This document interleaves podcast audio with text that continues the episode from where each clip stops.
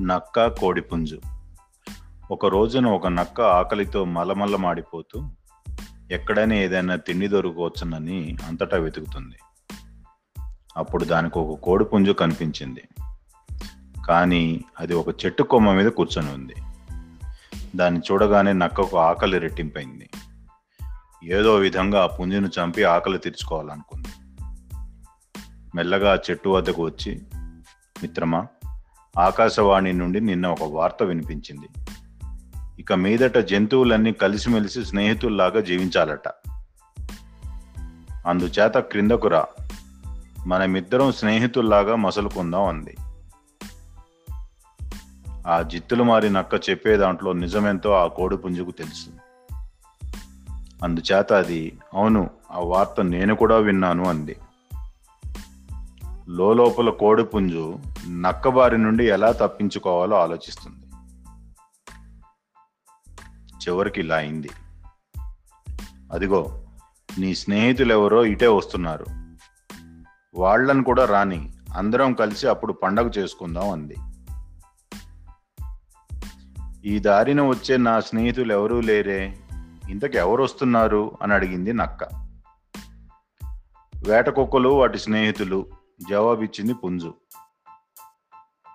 వేట కుక్కల పేరు వినగానే నక్క హడలెత్తిపోయింది వణకటం మొదలుపెట్టింది. వాటి కంటబడితే చావటం ఖాయం అనుకున్నది నక్క. అలా భయంతో వణికిపోతున్నావెందుకు అని అడిగింది పుంజు.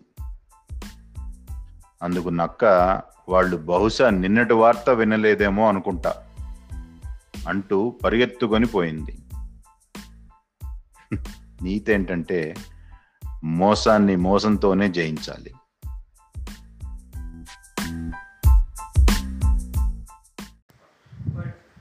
ఒకరోజు వివేకానందుడు తన నలుగురు శిష్యులతో కలకత్తాలో ఒక వీధిలో భిక్షకు బయలుదేరాడు. మరీ పెద్ద చప్పుడు కాకుండా ఒక మోస్తరు ధ్వనితో గంట కొడుతూ భవతీ భిక్షాందేహి అని అడుగుతున్నారు. ఒక ఇంట్లో నుంచి చెయ్యి ఖాళీ లేదు పొమ్మని సమాధానం వచ్చింది. ఒక ఆమె సగం పాడైపోయిన అరటిపండు వేసింది. ఒక ఆమె ఒంటికాలి మీద లేచి తిట్టింది శాపనార్థాలు పెట్టింది. ఊగిపోయింది. ఒకరిద్దరు భిక్షపాత్రల్లో బియ్యం పోశారు. పాడైపోయిన అరటిపండు భాగాన్ని తొలగించి బాగున్నంత వరకు దారిలో కనపడిన ఆవుకు పెట్టి మఠం చేరుకున్నారు. వారి వారి పనుల్లో మునిగిపోయారు. మధ్యాహ్నం భోజనానంతరం ఒక శిష్యుడు చాలా దిగులుగా గుమ్మానికి ఆనుకొని కుమిలిపోతున్నాడని వివేకానందుడు గమనించాడు. నెమ్మదిగా అతడి దగ్గరికి వెళ్ళి కారణం కోసం ఆరా తీశాడు.